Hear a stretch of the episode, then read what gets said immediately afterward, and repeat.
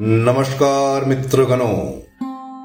मैं हूँ आपका मित्र संजू के बैनर्जी जो सुनाता हूँ आपको ज्ञान की बातें।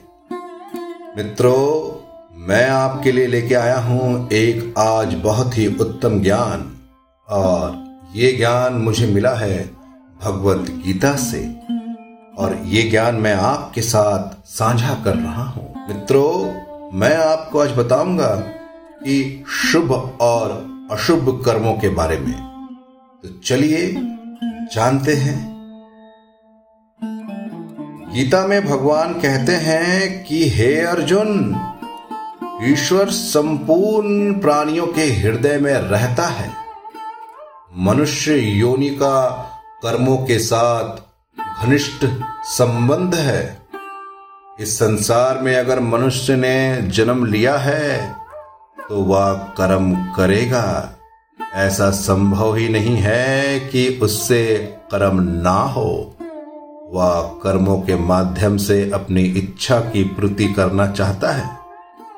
गीता में भगवान कहते हैं कि तू शास्त्र विधित कर्तव्य कर्म कर, क्योंकि कर्म ना करने की अपेक्षा कर्म करना श्रेष्ठ है और कर्म ना करने से तेरा शरीर निर्वाह भी नहीं सिद्ध होगा।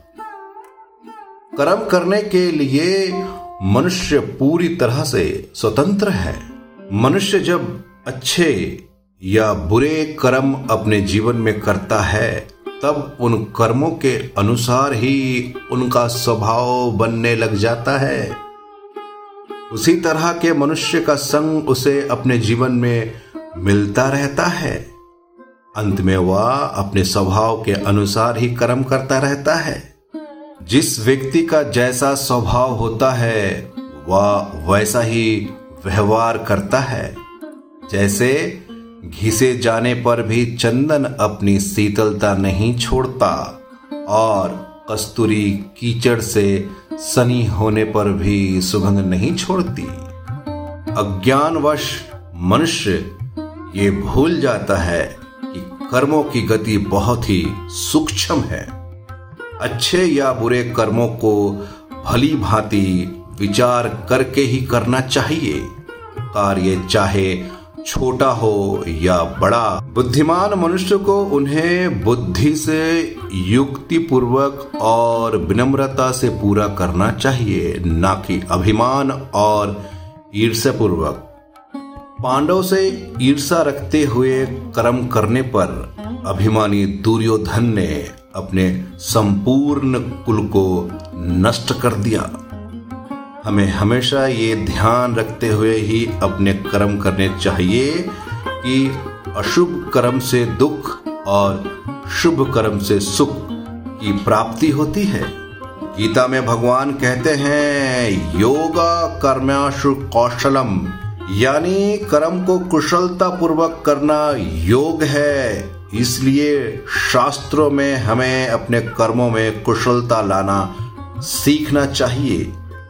बुद्धिमान मनुष्य सदा ही बड़े आदर पूर्वक शुभ कर्म ही करते हैं और शरीर से, मन से, वाणी से सभी प्राणियों का कल्याण करते हैं। भगवान कहते हैं कि आप अपने कर्मों से ही हमें पा सकते हैं। आपका कर्म जितना उत्तम होगा, मैं आपके उतना ही निकट रहूँगा। इसलिए सदा शुभ कर्म ही करे अशुभ कर्म अपने जीवन में ना करे। जब आप अशुभ कर्म करते हैं तो आपके निकट ईश्वर कभी नहीं आते तो ईश्वर को पाना है तो सदा शुभ कर्म करते रहिए, क्योंकि ईश्वर कन कन में रहते हैं।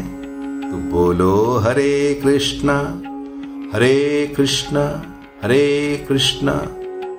दोस्तों, मैं अपनी वाणी को यहीं समाप्त करता हूँ। दोस्तों, मैं आपको बताना चाहता हूँ कि आपके जीवन में क्यों ना कितना ही संकट आए, लेकिन आप कभी भी अपने जीवन में गलत रास्ता ना चुने। हमेशा सही रास्ता चुने, क्योंकि जीवन के सत्य को जानना भी आपका कर्तव्य है।